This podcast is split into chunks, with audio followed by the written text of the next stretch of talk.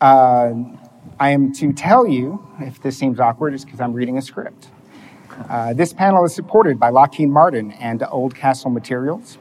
Though sponsors and donors underwrite this event, they play, they play no role in determining the event's content, panelists, or line of questioning.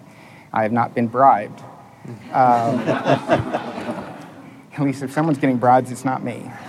Um, to my immediate left is Representative Cesar Blanco, who represents District 76 in El Paso. Repres-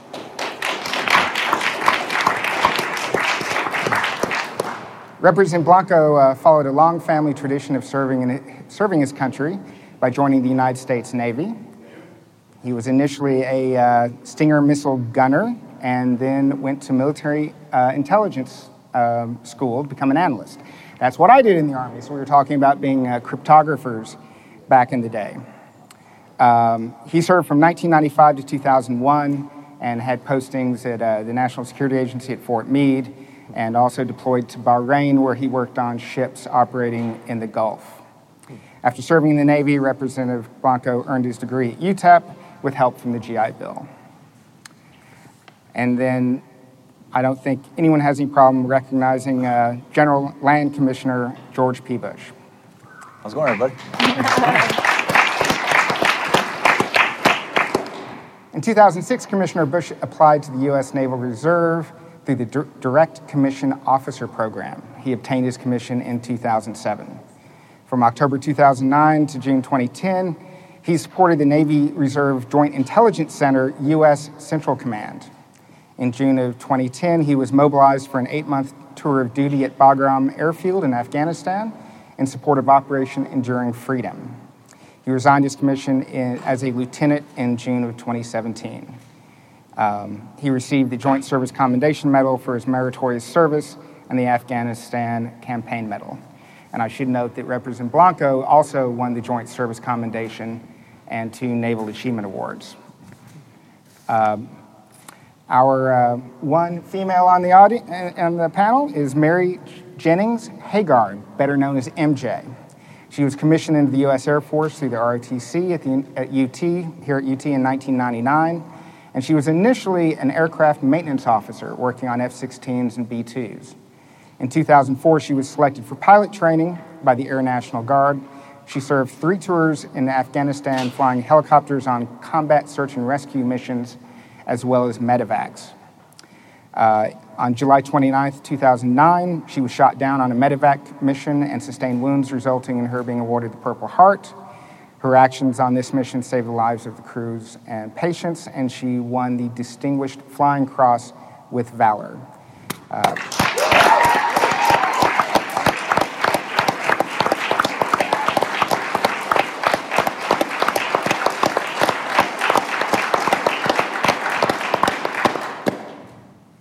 Now she's running for Democrat for Congressional District 30.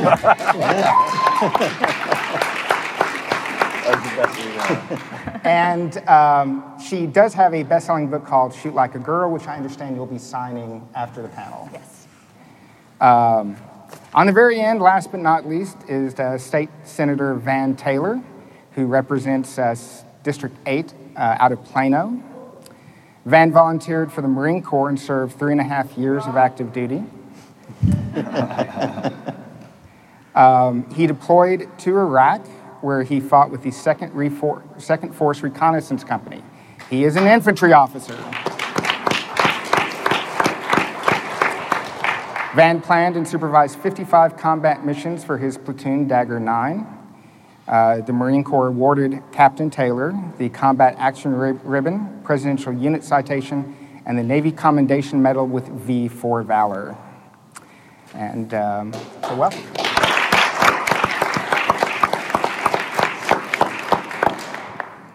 So I intentionally left out a lot of the political bios because, frankly, that's really boring compared to what they did before. Um, and um, I also, and Evan, Evan made this observation, and I agree with him that we're beginning to see a lot of veterans enter uh, politics and public service, uh, more so than perhaps before 9/11. And so we want to talk about this and about what, how military service inspires or informs political service, um, and what lessons they bring with them, and, and how that will improves their ability to do their jobs. Um, so I'm just going to throw this one broad question out there to everyone. Um, you know, Representative Blanco, we'll start with you. Why did you join the military? What was your goal in doing that? And, and what was perhaps your most important experience? Well, uh, first of all, thank you all for, for joining us today. Um, you know, I've got I come from a long line of military service in my family. We've had someone who served uh, in every conflict uh, since World War I in my family. So, um, you know, my father served uh, and retired military. So for me, it's, it was about giving back. Uh, for me, it was about something that, an obligation that, that I wanted to do and fulfill uh, for my country. Um, and you know that really hasn't changed. Uh, I think after my service in the military, I, I, wanted to continue to serve in public service. I think it's something that, um, as a brotherhood and a sisterhood, uh, we, we want to continue to, to improve our communities and serve our, our communities in a different capacity. Uh, it goes back to the, the citizen soldier that uh, George Washington, who um, our great leader, um, one of those values that, uh, that that he created and that, that is instilled in all of us. I think that once we serve in arms uh, or in uniform, uh, you, you don't let, let the citizenship part go away. Uh, you continue to, to, to serve in your community as best as you can to improve the lives of, of people. So that's why I decided to continue in public service uh, post, post-military uh, service. Commissioner? Commissioner? Well, uh, similarly, you know, I've always been drawn to causes greater than myself. And the military, I think, does exactly that. Um, in 06, after 9 11, I think, like a lot of the 9 11 generation, really wanted to step in and figure out ways in which we could help. Um, as a civilian, you know, who worked in the federal judiciary after uh, I went to law school here at University of Texas, I always constantly asked myself, what can I do? And um, I'll never forget going to um, Newport News in Virginia and watching the christening of the George H.W. Bush. Uh, my grandfather invited me to join him for for that event and talked with um, fellow members of the Navy about their experiences, and uh, basically right after that called up my recruiter.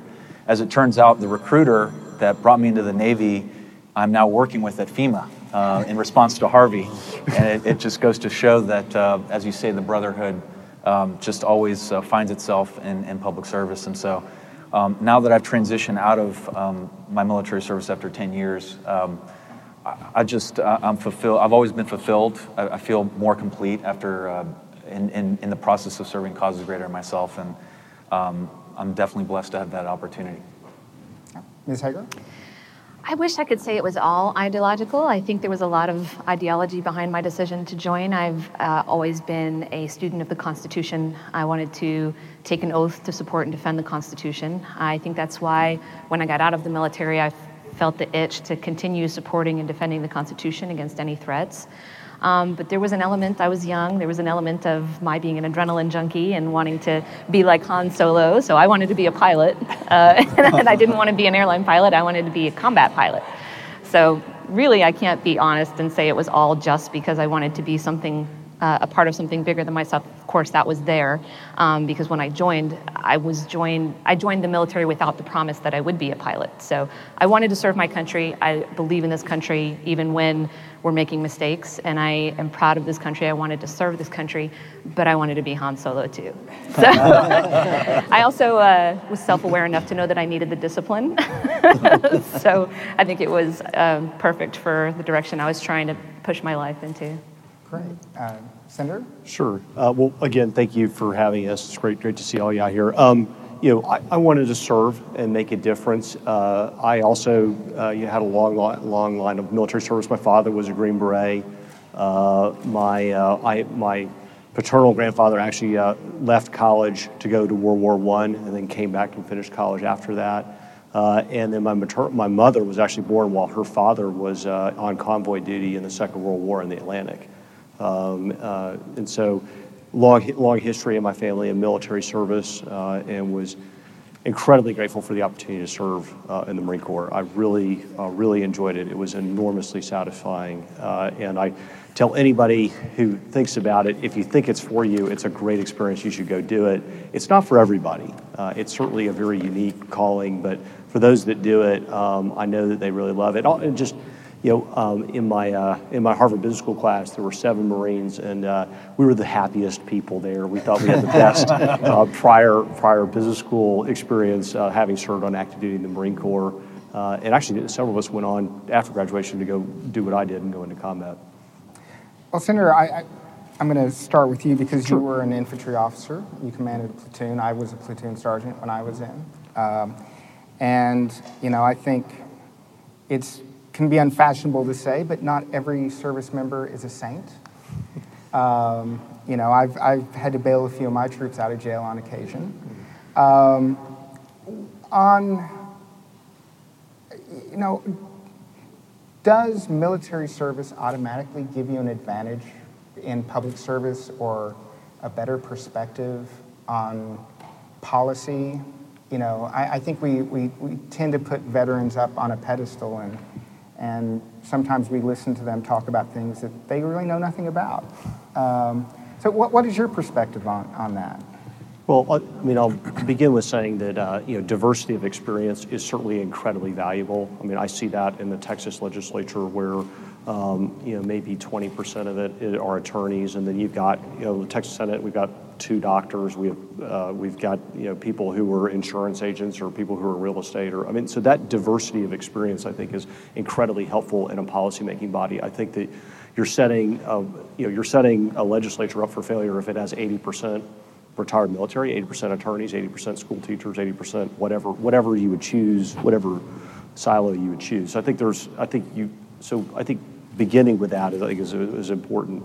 Um, further, I would say that you know my experience has been one of the things that you know in the military is you're assigned your platoon, and those are the people you have, and you're going to work as best you can with the people that you're assigned to. And I think in you know, the legislature is very similar. You walk into that committee. well, I mean, you know, the voters of every district in the voters of every district in the state send certain people to go represent them uh, and they wouldn't be necessarily who you would vote for, who you would choose, but they are the elected representative. They're your peer. They're, they're, uh, they're your peer as a senator. They're your peer as a member of. Uh, they're your peer as a as a House member. They're you know they may be the governor, and that may not have been your choice, but that's the person that's doing that job, and you're doing your job. Uh, and I think that part of it is at least one thing you, you skill you pick up in the military, whether you want to or not, if you're in a leadership position, is you figure out how to get the most out of the people that you have. Uh, in that perspective, that idea of, hey, I'm going to get the most out of everybody in the room right now, uh, which you learn in the military, absolutely applies when you're in the legislature, where you're trying to get the most out of every member of whatever committee you're on. Hey, you know what? This person's not as strong in this area, but they're really good over here. Let's have them work on that. And so I think being able to break up this, the problem, distribute it back out, come back with a solution, that basic skill set, I think you see in the military, uh, and I think it absolutely applies when you get into, into public service. Well, and you anticipate one of my questions, and I want to open this up to everyone, is that, yeah, when, when you join, you're, stuck, you're assigned to a unit with a group of people. You don't get to choose them. You may not like them, but you may have to go to war with them. Um, does that help with politics, Commissioner? Absolutely. I would say that's the case right now with Harvey response. Um, you know, I couldn't agree more with Senator that, you know, getting the most out of everybody in our team will be a challenge uh, to work day and night to make sure that we're attending to the needs of uh, millions of Texans that have been uh, displaced in response to this and having the enormous task of coming forward with uh, temporary housing solutions for the first time in Texas state history in response to, to the country's largest natural disaster. Um, this is why we serve others, um, and that's actually just jumped off a call reminding folks that there are right now uh, people living without, without shelter. And um, it's on each and every one of us to make sure that we're doing everything possible uh, that we can. Um, I think crisis management um, are one of the skills that you learn from the military, unlike uh, a lot of other civilian positions, keeping a cool head um, despite um, the, the, surroundings behind you. When I came into office, we tried to organize uh, our staff around the principle that General McChrystal wrote about called Team of Teams where you uh, create more of a collaborative, um, a, a, collaborative environment with, with various skill sets that can, that can accomplish a mission. And um, he wrote about his military experiences. We've translated that into a, into a bureaucracy to do exactly what Van is talking about, and that's extracting as much out of our people as, as possible, um, despite the challenges that you have, whether they be regulatory or, or legal. So um, I, I, think it's been helpful. In terms of politics and running for office, I don't know if it's dispositive, meaning like if you're a veteran and the challenger against you is not, that that automatically qualifies you, but I certainly think it's, uh, it's accretive. I think, um, in my perspective, uh, being a veteran and serving as the vice chair of the Defense of Veterans Committee, um, it, it, helps me relate to the veterans, I understand what veterans are going through uh, many times, whether it's education benefits or it's, if it's housing or if, if it's um, you know issues of PTSD or substance abuse. Uh, I think it's helpful that you have someone who has been through the military and, and has been through experiences that uh, other veterans and veteran organizations can relate to. Um, so it's helped me uh, to be a, a, more effective legislator, I think, in understanding the issues uh, at a deeper level. Um, on the political side, you know, I, I, approach my campaign very much like a, a war. You know, you you, you you there's a strategy. There's there you know you you you have to have a chain of command uh, within your campaign structure. Uh, someone's in charge. Uh, you've got uh, your field organizers out in the field, gathering intelligence, winning the hearts and minds of of constituents. Um, so you know, in many ways, I think that gave me somewhat of an advantage. Uh, uh, in my campaign. So um, I think I think it does give you an advantage. I think one of the most effective characteristics of a leader is to you mentioned that not everybody who serves is a saint, um, and I had at one point I had 230 something people under me as a maintenance officer, um, and definitely spent uh, time bailing people out. Um, but I think that one of the most effective characteristics of a leader is to be able to see what everybody can give to the team. And to understand that while joining the military one of the best experiences about joining the military is that you're thrust into this you're forced into this melting pot of different cultures and people. But we all have certain characteristics that are common among us the sacrifice and the willingness to serve our country. Um, and i think that it's probably similar in politics that even if you are with people whose experiences you might not understand veterans who have been in that situation before are maybe more likely to open up to those experiences and see the things that we have in common. We're trying to provide shelter for people, we're trying to take care of people. We may disagree on how to do that, but we can identify that and find that common ground to, to come up with actual solutions instead of trying to score points on a board against each other. You know, Ms. Hegar, I might just start this question with you which doesn't make any sense. But do you anticipate that? Is there? Do you think there's a difference between being a military leader and a political leader?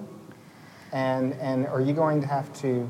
Do you anticipate, or have you noticed any change in I, what kind of leadership values are needed? There's enormous differences, I think. Um, I think that being a veteran running for office, you have an advantage because you've learned a skill set. You may have tools in your toolbox that other people didn't have the opportunity to assemble um, at a young age.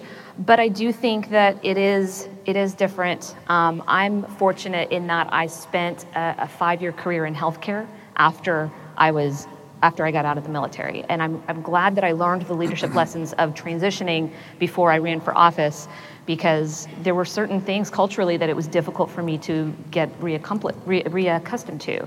Um, people would be late for meetings, or people would question the direction of the CEO, and it just was foreign to me to not be able to be like, you know, why are you late? Drop and give me 20 push-ups. you know, that doesn't go over well. Um, so I'm glad that I learned those lessons and had that transition into the civilian sector before I tried to go and, and be this type of leader because it is it is very different. So I can use a lot of the tools that I assembled, but you have to do it in, in a much more change management way um, and in much more what's in it for me just because of human nature, finding out what motivates people, finding out how to speak to them to get the most performance out of your team that, that you're looking for. Anyone else? Yeah, I actually very much agree. I think, um, you know, the, the great thing about the military is because of rotation, depending on what branch you're in and your assignments, you see a, a lot of different case studies of leadership. You see strong, you see weak, um, you see more um, of an incorporation of different viewpoints or command and control. And um, politics not necessarily uh, the same way. So I think, you know, in politics, the def- definition of leadership is burning some of your available political capital to accomplish a, a, a cause that's greater than, than, um, than self. And sometimes you have to, um, to compromise to do that. Whereas in military and a lot of the strong leaders that you witness in a command and control structure, um, that's not exactly the case. It, and um, you know, I think our, our experiences would, would um, probably reflect that. I'll say certainly, you know, leadership matters. I mean, you know, when I was uh, in the Marine Corps, uh, I was at a, a, part of my active duty time. I was at a uh, artillery regiment, and the battalion I was in, 211, was the, the best artillery battalion in the regiment. Just you know, pretty much without question, we were the best at, at delivering fires and getting places and doing things. The battalion commander rotated off. A new battalion commander took over. The next exercise, five months after he took over, we were the worst battalion in the regiment. Uh, that, that, reg- that battalion commander basically deconstructed all the different structures that the battalion commander before him had put in place. Uh, and so I realized from that, wow, the Marine Corps made those th- four artillery battalions exactly equal. They're firing the same howitzers with the same number of rounds. They're at the same barracks. They go to the same training. They wear the same uniforms. We eat the same chow. Have the same fuel allotment. And I have wildly different outcomes. And it literally shifts. I mean, so you could not blame structure on outcomes. Uh, and I think that that's I think that's also true in state government. I mean, leadership matters. The decisions that an organization makes, whatever they are, lead you to different directions. And so I certainly think that, uh, my, at least my time in the Marine Corps, that leadership experience of being with a great unit that then turned into a bad unit, that, that to me was probably the, one of the most important leadership lessons I've had. I realized, hey, it's not about the howitzers you have. It's not about your ammo allotment. It's about the people and the decisions they make and the structures that are set up. And what was interesting is for that battalion commander, most of his subunit leaders were the same. His battery commanders didn't change. So it wasn't even that. It was just one guy at the top, unde- undeconstructing a few things, not many, just a few, but he did enough to basically um, really put the unit way back. Well, you know, I saw that in Iraq. You would go, I would be in bed with one unit, and it may be extraordinary. Mm-hmm. And then that mission would be up. I jumped to another uh, infantry company, different commander, different brigade and it would just be shockingly different, mm-hmm. uh, just in terms of everything about the unit, how people behave. Um, the military also rewards initiative. We're all taught to take initiative. Um, that's not always a good thing in politics, is it? It's interesting because in, in peacetime, what I saw, because you know my first half of my career was in peacetime, it was very much about doing it by the book, no injuries, nothing, no broken equipment, showing up on time. That's how you were sort of measured by success. When we rolled across the line of departure, and I led the first platoon into Iraq, it was a real culture shock for people that guess what, Reveille isn't relevant anymore. Getting up at 6:30 every single morning didn't work. It was 24/7 combat operations. I mean, I remember uh, coming back from a, a all, all, day mission to refuel my vehicles. And, I, and we said, okay, we're here to refuel our vehicles. And the corporal came out and said, no, we're closed. It's 8.30 at night. No, corporal, you're, you're fueling my vehicles now because I may have to go across the wire in 30 minutes. I don't know when my next mission is. I've got to, but just, but that change mentality. So it's interesting you say that because I think in peacetime, initiative is not rewarded. I think in wartime, initiative is, is absolutely critical because there's no canvas wider than the canvas of war. And so I think there's a big contrast uh, in terms of in terms of in what situation you're in that uh, initiative is rewarded. I think initiative is rewarded in politics um, if you can put together a consensus and you're thoughtful about it. But it really goes back to your earlier question about what kind of leadership, what makes leadership different. And I think that you know leadership in the in the military, someone can walk in and say, "Okay, we're all getting up at 5:30 in the morning." Everybody says, "That's a great idea, sir. What a that's super. 5:30. We always want to get up at 5:30." but you can't you can't do that in the civilian world. You've got to build consensus around it. You've got to be slower, more deliberate, more thoughtful about who are my allies going to be, how am I pick them up to build momentum to try to get this thing across the finish line. And in the legislature, it's way more complicated than that. Yeah, I think I've got an example. You know, as a freshman legislator uh, last session on the issue of Hazlewood, um, uh, when that bill came up, I didn't. I took the initiative and, and fought for it, you know, to protect it. Um, I didn't, as a freshman member in the caucus, I didn't go to our caucus leadership and say, hey, uh, this is a bill I think I feel very strongly about. Do you mind if I, I just did it? Um, and I think, you know, uh, that taught me a lesson that, that um, you can win battles, uh, you can on policy, um, and, and there are rewards. Uh, and I think the reward in this case is the veterans get to keep their benefits, their education benefits. Um, so you know, uh, but I think that's something that I learned in, during service. That sometimes you lead from the front. I mean, all the time you lead from the front. Um, you shouldn't be afraid to take the initiative. You shouldn't ta- be afraid to to act on on, on a leadership opportunity uh, when the, when it presents itself. So uh, in, the, in that scenario, I, I, I, thought it was rewarding, and I, ultimately, I think the ben- the benefit went to the veterans that were able to keep their their education benefits.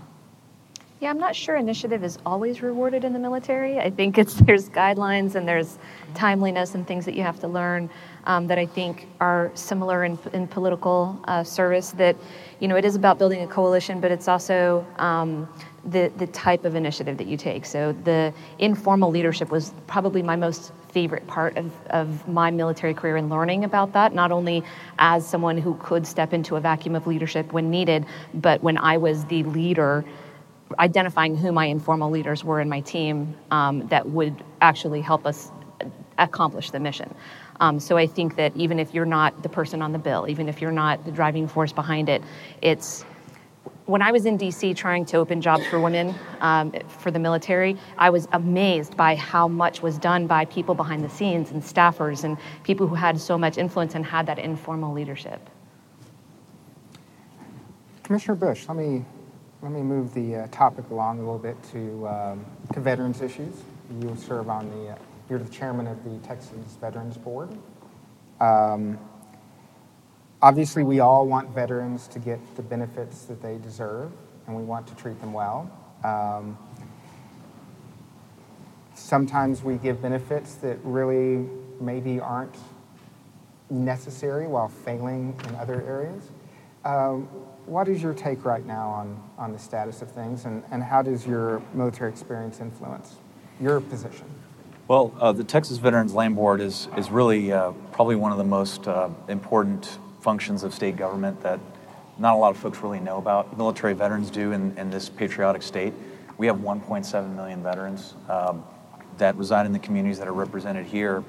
Um, and it, it's really extraordinary getting to travel around the state and, and meeting with veterans affairs groups and uh, leadership in, in this community as we deal with these issues. You know, the issues um, that we see, we're first of all involved more on the finance side uh, of the ledger. We will take care of our military veterans, provide low interest rate loans on homes to buy land. We will take care of, of our infirm veterans as well and work with the federal VA.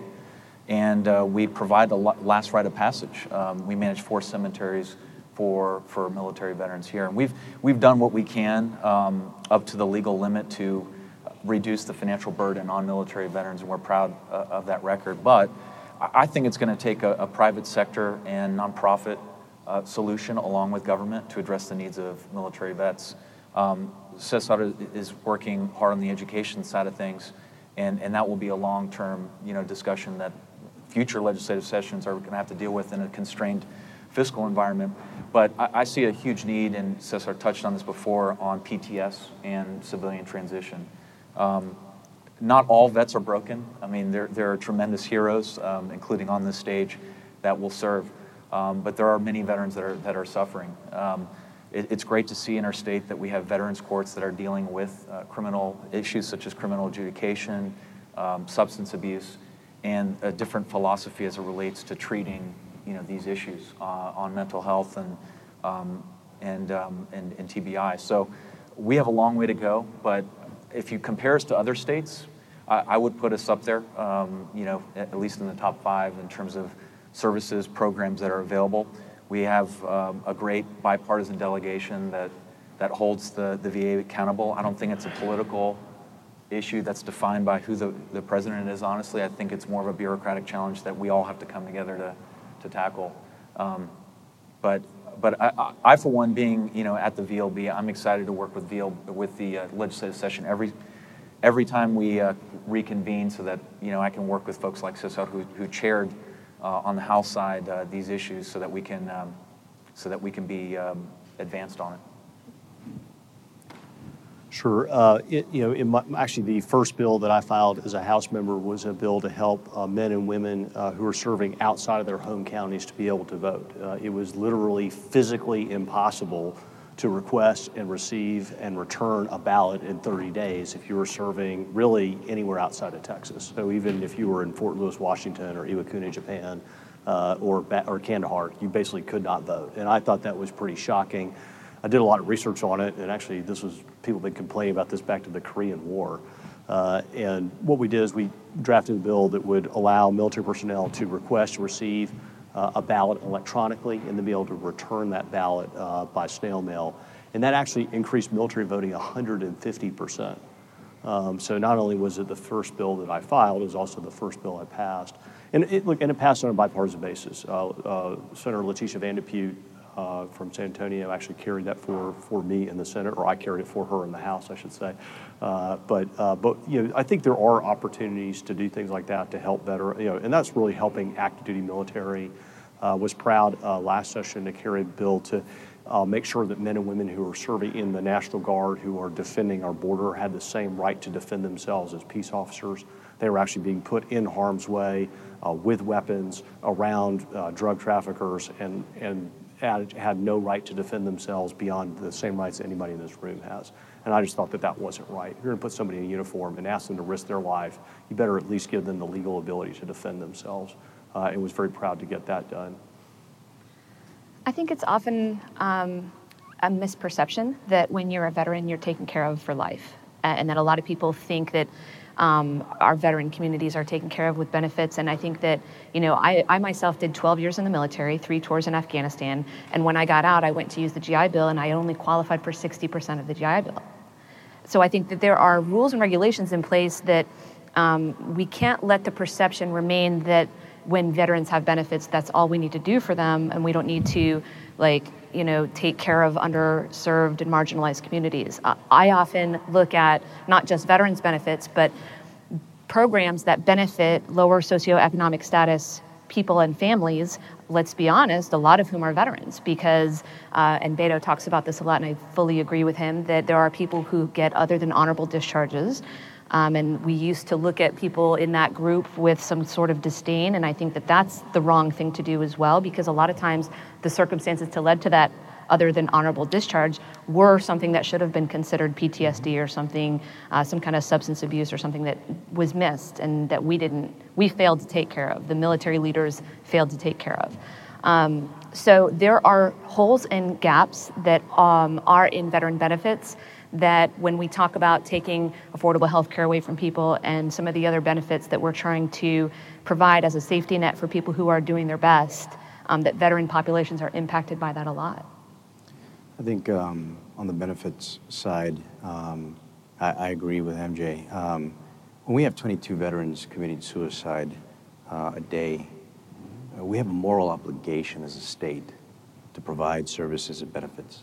Um, you know, we, uh, these are young men and women that go out uh, and do extraordinary things for our quality of life in our country. Um, and, uh, you know, we have to do more uh, on the benefit side, especially on mental health, on, P- on PTS, and, and, and on substance abuse. And, and I think our state has stepped up. Uh, both Republicans and Democrats have come together and realized that uh, as one of the states that produces more veterans in this country, we send more uh, war fighters uh, than any other state uh, next to California and Florida. Um, we got to make sure we take care of them when they come back home because these are 18 and 19 year old uh, men and women that are facing extraordinary circumstances. Um, uh, as as uh, commissioners indicated, yes, some come back more more broken than others, and others come back and cope well and do and, and, and move on with their lives. But for those that are, are really struggling with hardship, that's our, it's our duty uh, as a state to make sure that they have benefits uh, and services available to them.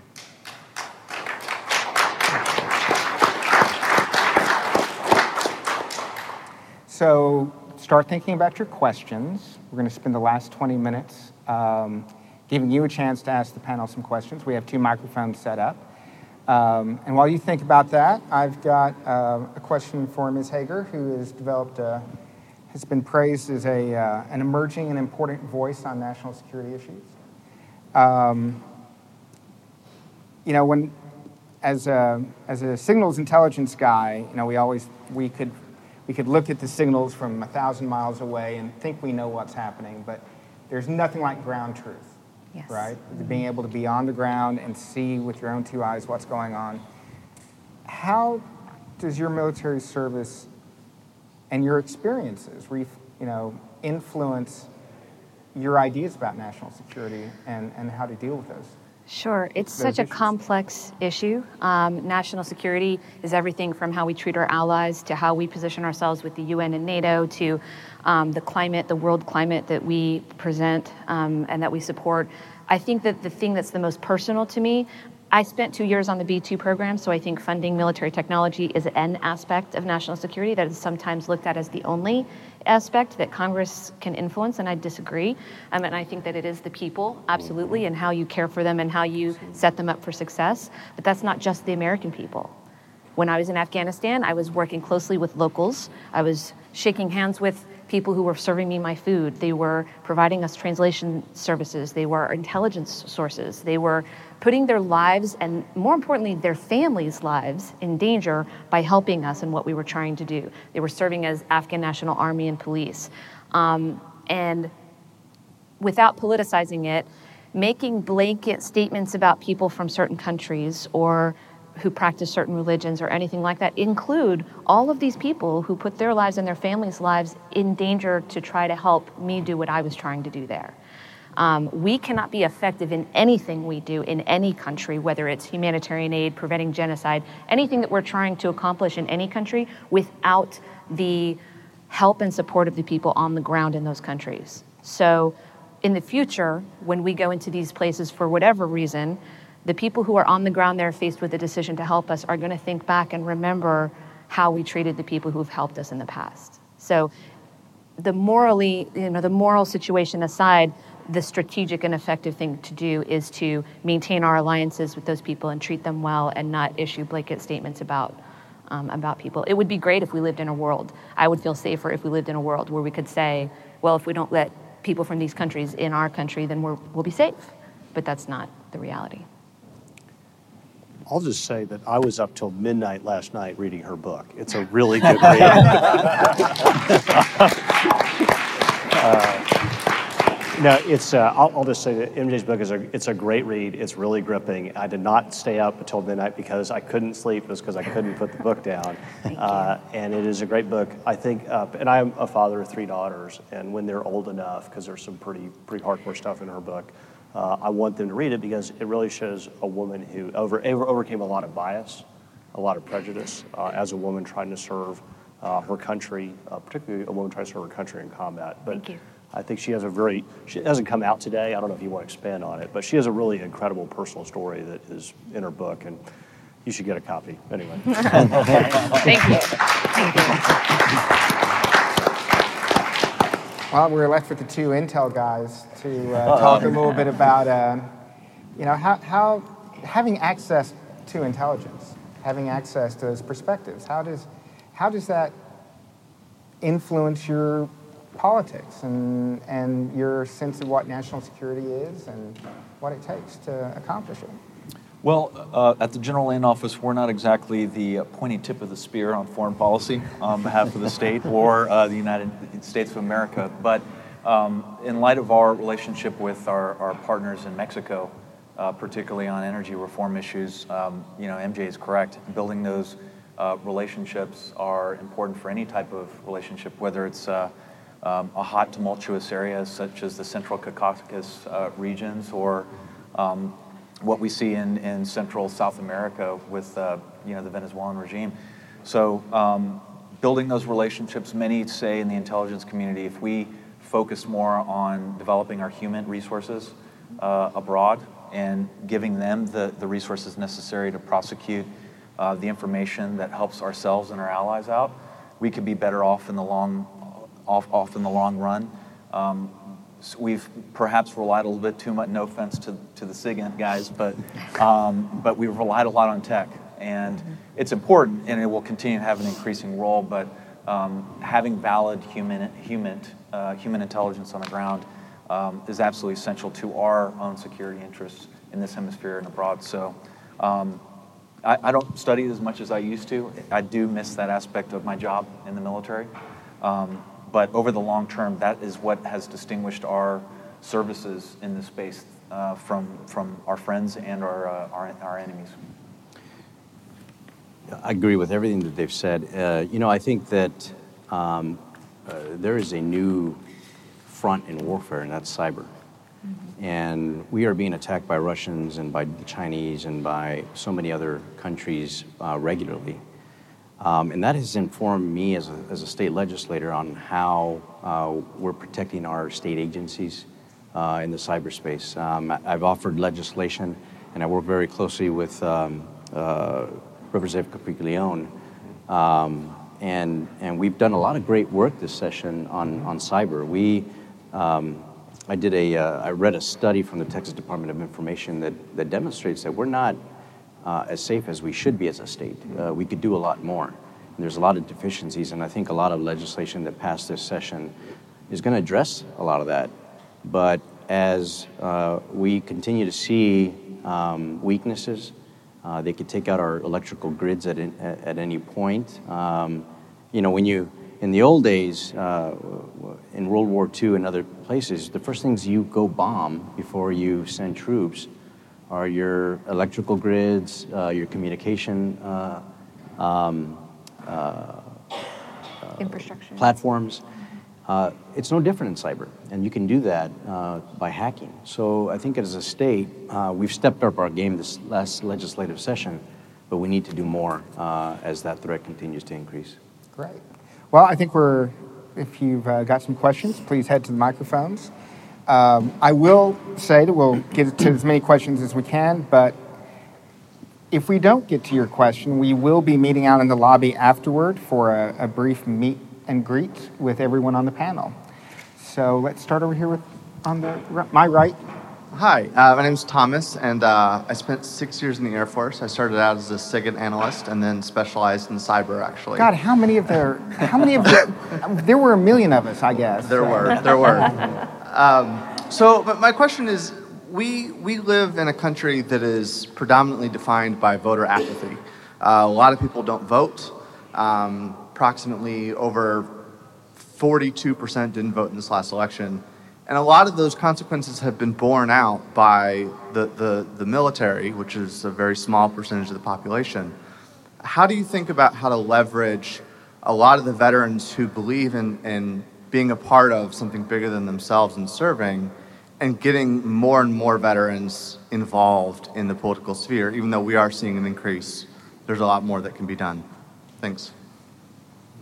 Well, I would say the, uh, the Texas figure is even lower than that in terms of voting participation. We need to do a better job. I think we're uh, 49th out of 50 in terms of, uh, particularly in a non presidential election year.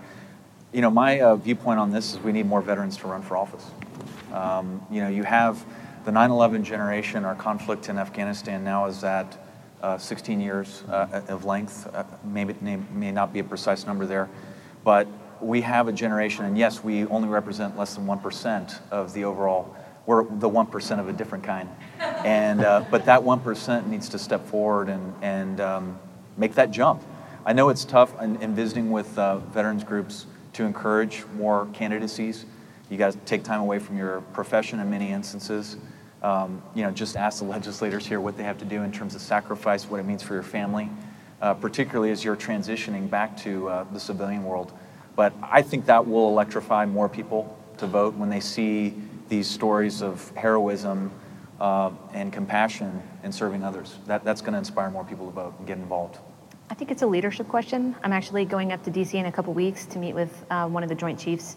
Um, and, and that's one of the things I plan to talk with him about is that one of the nice things about the military is that culture change is still difficult to accomplish, but it's easier because there is a chain of command um, and we can you know, suggest things that different military leaders can allow or uh, support.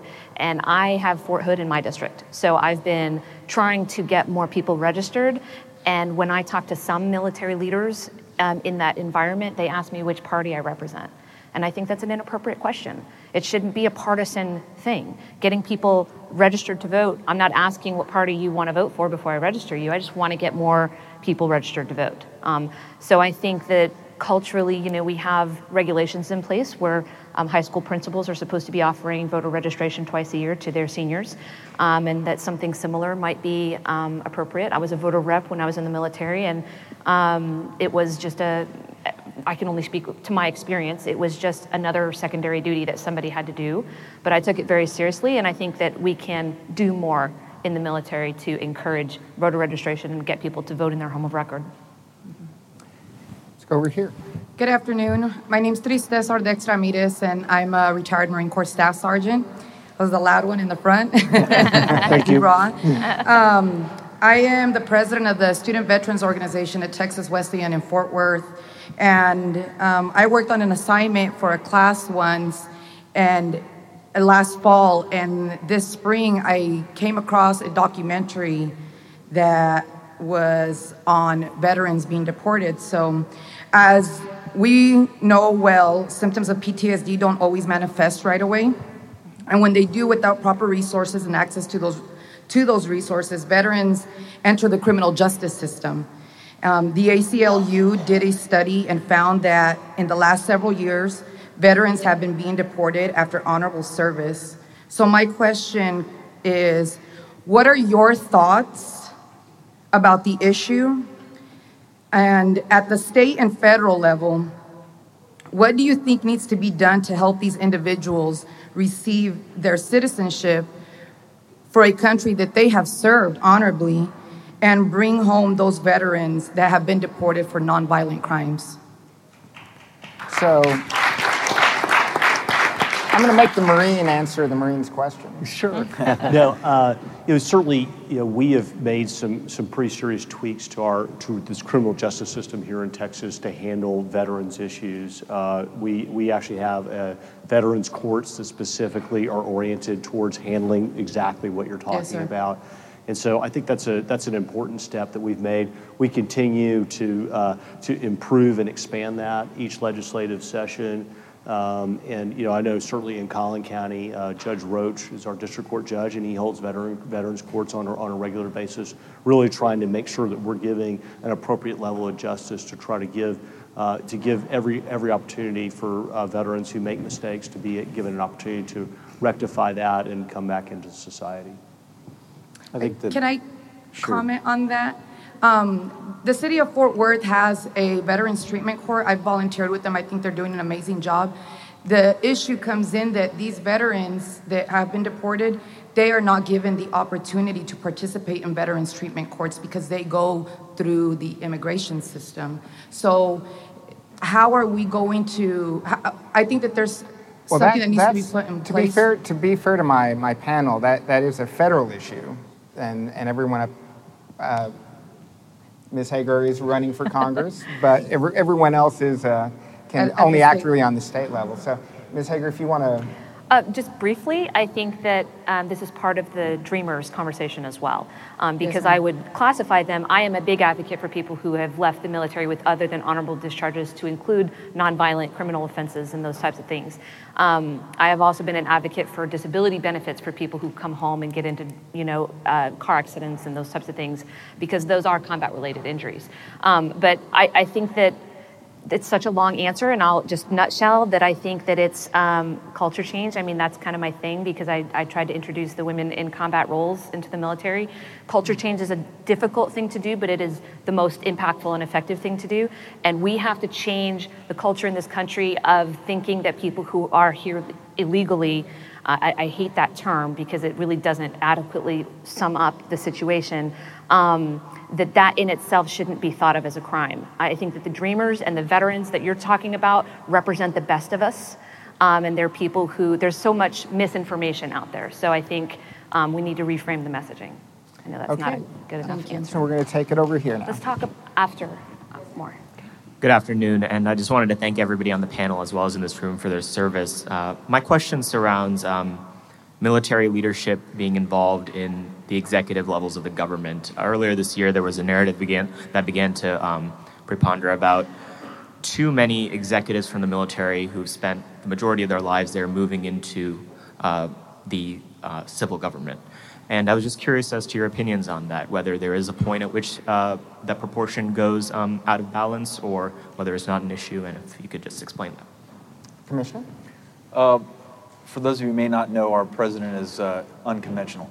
Uh, he, uh, he's, uh, you know, he's, uh, he's, he's uh, there's really no playbook. Uh, when, when it comes to playbooks of organizing the White House, I'm not sure that historians will look back and say it was conventional. So, um, look, I, perhaps it has to do with um, the fact that, you know, he was not in, in the military. Um, and there certainly is that concern. You know, I, I don't happen to know him very well, and I'm obviously not working in the White House, but if you are commander in chief, you need to surround yourself by the, the best, most qualified people that are going to put service to country on top of anything else. And I think when you look at the key selections, particularly Chief of Staff Kelly, I mean, he's instilled a level of order that um, many haven't seen so far uh, in the administration. Uh, General Mattis is, recognized for his tremendous service and is now um, SecDef. And I know a deliberation is made, and it could be a Texan that serves as DHS uh, secretary. So these are, these are important, very complicated um, roles that need to be filled by the most talented people that we have in our country. And um, that debate will be ongoing, but I, I wouldn't look to convention in terms of interpreting the, uh, the Trump decision making? Well, I'm going to ask my fellow non commissioned officer here because we have three officers. So we have a slightly different view of officers. Yeah. So, sure you do. Now we're starting. Representative, what, what, do you think about all these generals? No, you know, I think it's, um, I, I, agree with, with George P. I mean, uh, since the, since the beginning of the country, George Washington surrounded, when he created his cabinet, he surrounded himself with war veterans. Alexander Hamilton, uh, uh, countless others. His first cabinet, his cabinet was uh, folks, officers from the Continental Army. So we have a, a tradition of uh, military officers and, and uh, non-commissioned officers that have the leadership capacity, that have the understand command and control uh, to be able to lead agencies. And, and I think we've got one here that's done a phenomenal job. I mean, look, look what's happening right now with, with, with Harvey and the efforts that he's leading on, on, on, on housing. Those are unique experiences that you receive in the military, and I encourage those uh, folks to continue to run for those uh, positions that, that head large agencies. Let's go over here. officer or non-commissioned officer? we do need more of them. Yeah. Uh, hello, my name's Patrick Travers. I'm actually from uh, Collin County, uh, State Senate District 8. Um, as someone who's considering uh, possibly serving and also maybe running for uh, going into public office or maybe even running for public office. How did your how did you create your political ideology while you were serving, or how did you how did it mold while you were uh, in the armed forces? And also, besides what you mentioned before, what are some other skills that you might have picked up that really benefited um, once you transitioned into public office? Oh, you stole my wrap up question. uh, well, you know, I, you know, so as a Marine, I kind of look for the mission statement. You know, what's the mission statement? And I, you know, just for me, what I learned in, in politics, your mission, your mission is more important than your life. And that's a pretty hard thing as a civilian. That was probably the one of the hard things for me to kind of finally accept that my mission was first. I was expendable, my people were expendable, my equipment was expendable. The mission had to be accomplished at all costs. Uh, and that, and the one thing I'll say that one skill set thinking about that gave me was that in, in politics, the worst that's going to happen is your bill's going to go down, your amendment's not going to pass, you're going to go home and see your wife and children. In the military, the worst thing that's going to happen is you're going to die, you're going to fail your mission. So the stakes are so much higher than anything I've ever even dreamed of doing in politics. Uh, that I think it gives you a certain sense of calm and okayness with, hey, maybe my thing doesn't go through, but it's not a big deal. I'm going to get to go home to my family and it's going to be all right. Um, but in terms of political ideology, um, you know, the Declaration of Independence, uh, second paragraph, we hold these truths to be self-evident, that all men are created equal, that they're endowed by their Creator with certain inalienable rights, that among these are life, liberty, and the pursuit of happiness. To secure those rights, governments are instituted by men deriving their just powers from the consent of the governed. And that to me is, that is the mission statement of the reason that we have government in America today. God gives us our rights, and we entrust those rights to government who has its power, just powers from the consent of the governed to protect those rights. The purpose of government is to protect rights. And it's actually more important than the safety of the people themselves. If you think about the founding fathers, when they signed that document, they pledged their lives, their fortunes, and their sacred honor. And when they pledged that, they were also not only endangering themselves as signers of that document, but they were endangering their constituents. Every person who they represented was put at, put at risk by the signing of the Declaration of Independence. They put their entire nation at war with the largest empire in the world in order to be free, in order to secure their rights. And they thought their rights were so much more important than their own lives. And I think that we see that. We see that stake as we serve in the military, where we're literally risking our lives for the rights and protecting the freedoms of our own fellow Americans. I think one of the important things in developing your ideology that military veterans have a benefit of, but that it's not um, foreign to civilians. If you're considering serving in the future, one of the things that we get the benefit of is being immersed in other countries and other cultures, even in this country and other cultures from around the, the country. So my challenge to you while you're developing your political ideology is get out of your comfort zone, go visit other countries, go see how their healthcare systems are working, go to Canada, go to Japan, go visit, you know, countries in Europe and the Middle East if you can, and, and just immerse yourself in other cultures so that you can understand where they're coming from a little bit better without speaking about those cultures having not interacted with them at all. Okay, we'll go over Thank here you. on the right. Hi, um, I'm speaking to you today because I'm concerned about the ways in which the state has recently considered changing Hazlewood. And the reason that I'm concerned is, from my perspective, we have two different types of vets that this specifically sets up. Hazlewood was changed in 2009 to take and make it to those veterans could give those benefits to their children. Those who served prior to that change, the only expectation they had is those benefits could be used for themselves. What I want to know is if and when Hazlewood is changed, how are we going to treat those veterans who signed up after the 2009 cha- uh, change and the promise was made to them absolutely that those benefits could be used for their children? I'll take this one. Yeah. I was going to say, Look, look, look, look. right up your alley, Representative. You're absolutely right. It's a promise that we made. And this legislature just doesn't want to pay for it. We've got money. We absolutely have money. And it's just a, it's a matter of, and the will to do it and having the courage uh, to pay for it. Um, I think that uh, we've seen what the GI Bill has done for uh, previous generations. We've seen what Hazlewood has done for, uh, for, for current generations and, and future generations. And most of these folks that go to school stay in Texas, whether they're the, the veteran who uses the benefit or the um, uh, dependent that uses the benefit, they stay in Texas and they create jobs and they create businesses and, and add to our economy. Um, I, I think that uh, you know, I, I've fought against changing Hazlewood for the last two sessions, and, and we've been successful so far. Um, it is my hope, uh, and I've worked with Republicans on the other side who want to defend it and, and, and keep it as is. Um, there are some that say it's not sustainable because the universities are saying "Oh, we need to get paid. And I will say this we should pay for it. Uh, it's a promise that we've made. Now, I've got concerns about the calculations that universities make and say, you know, when, when, they're, when they're making a lot of money off of oil and gas and real estate uh, all over the place and they're spending a lot of money on, on, on a lot of extracurricular things, um, I do have concerns about how universities are presenting it. Um, but I think at, at the end of the day, it's up to the legislature uh, to fully fund it. Uh, in the last two sessions, um, we've held the line on, on going back on that promise to veterans. Uh, there's no guarantee that, that that will happen in the next session. But we've seen a large uh, effort in activism uh, among the veteran community. Uh, we've seen letter writing campaigns. We've seen, you should, I don't know if you attended any of the Hazlewood hearings in the House, standing room only. And, and, and, and every time, every time I, I always, I don't even serve on the committee, and I ask to go and ask questions to make sure that it's on the record and that, that, uh, that we're advocating for our veterans. But I think we need to do more uh, because it's, there, the threat still exists. Uh, it, it could be still on the chopping block, but if, if we as a veteran community and organization continue to organize and educate uh, elected officials both on the Democratic side and the Republican side about the benefit of this program, um, I think that we can save uh, Hazlewood.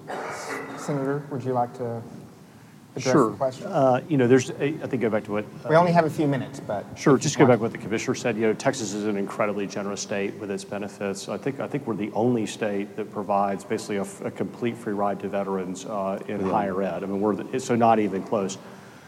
The thought in 2009, when Senator Van de Putte uh, put that, put an amendment into a bill, was that the cost of that program would be, I think, just about 10, bil- $10 million. And I think it's now costing in the hundreds of millions of dollars. So uh, the ability to, um, to uh, transfer that benefit down to uh, uh, veterans' children is, you know, create, has created a huge liability uh, for the state. Now, in 2015, we were under the impression that we were we had already lost in a three-court panel in the Fifth Circuit, and we thought we were going to lose when the whole that we were actually that, that, that we were going to have to provide the Hazlewood benefits to every veteran in the country.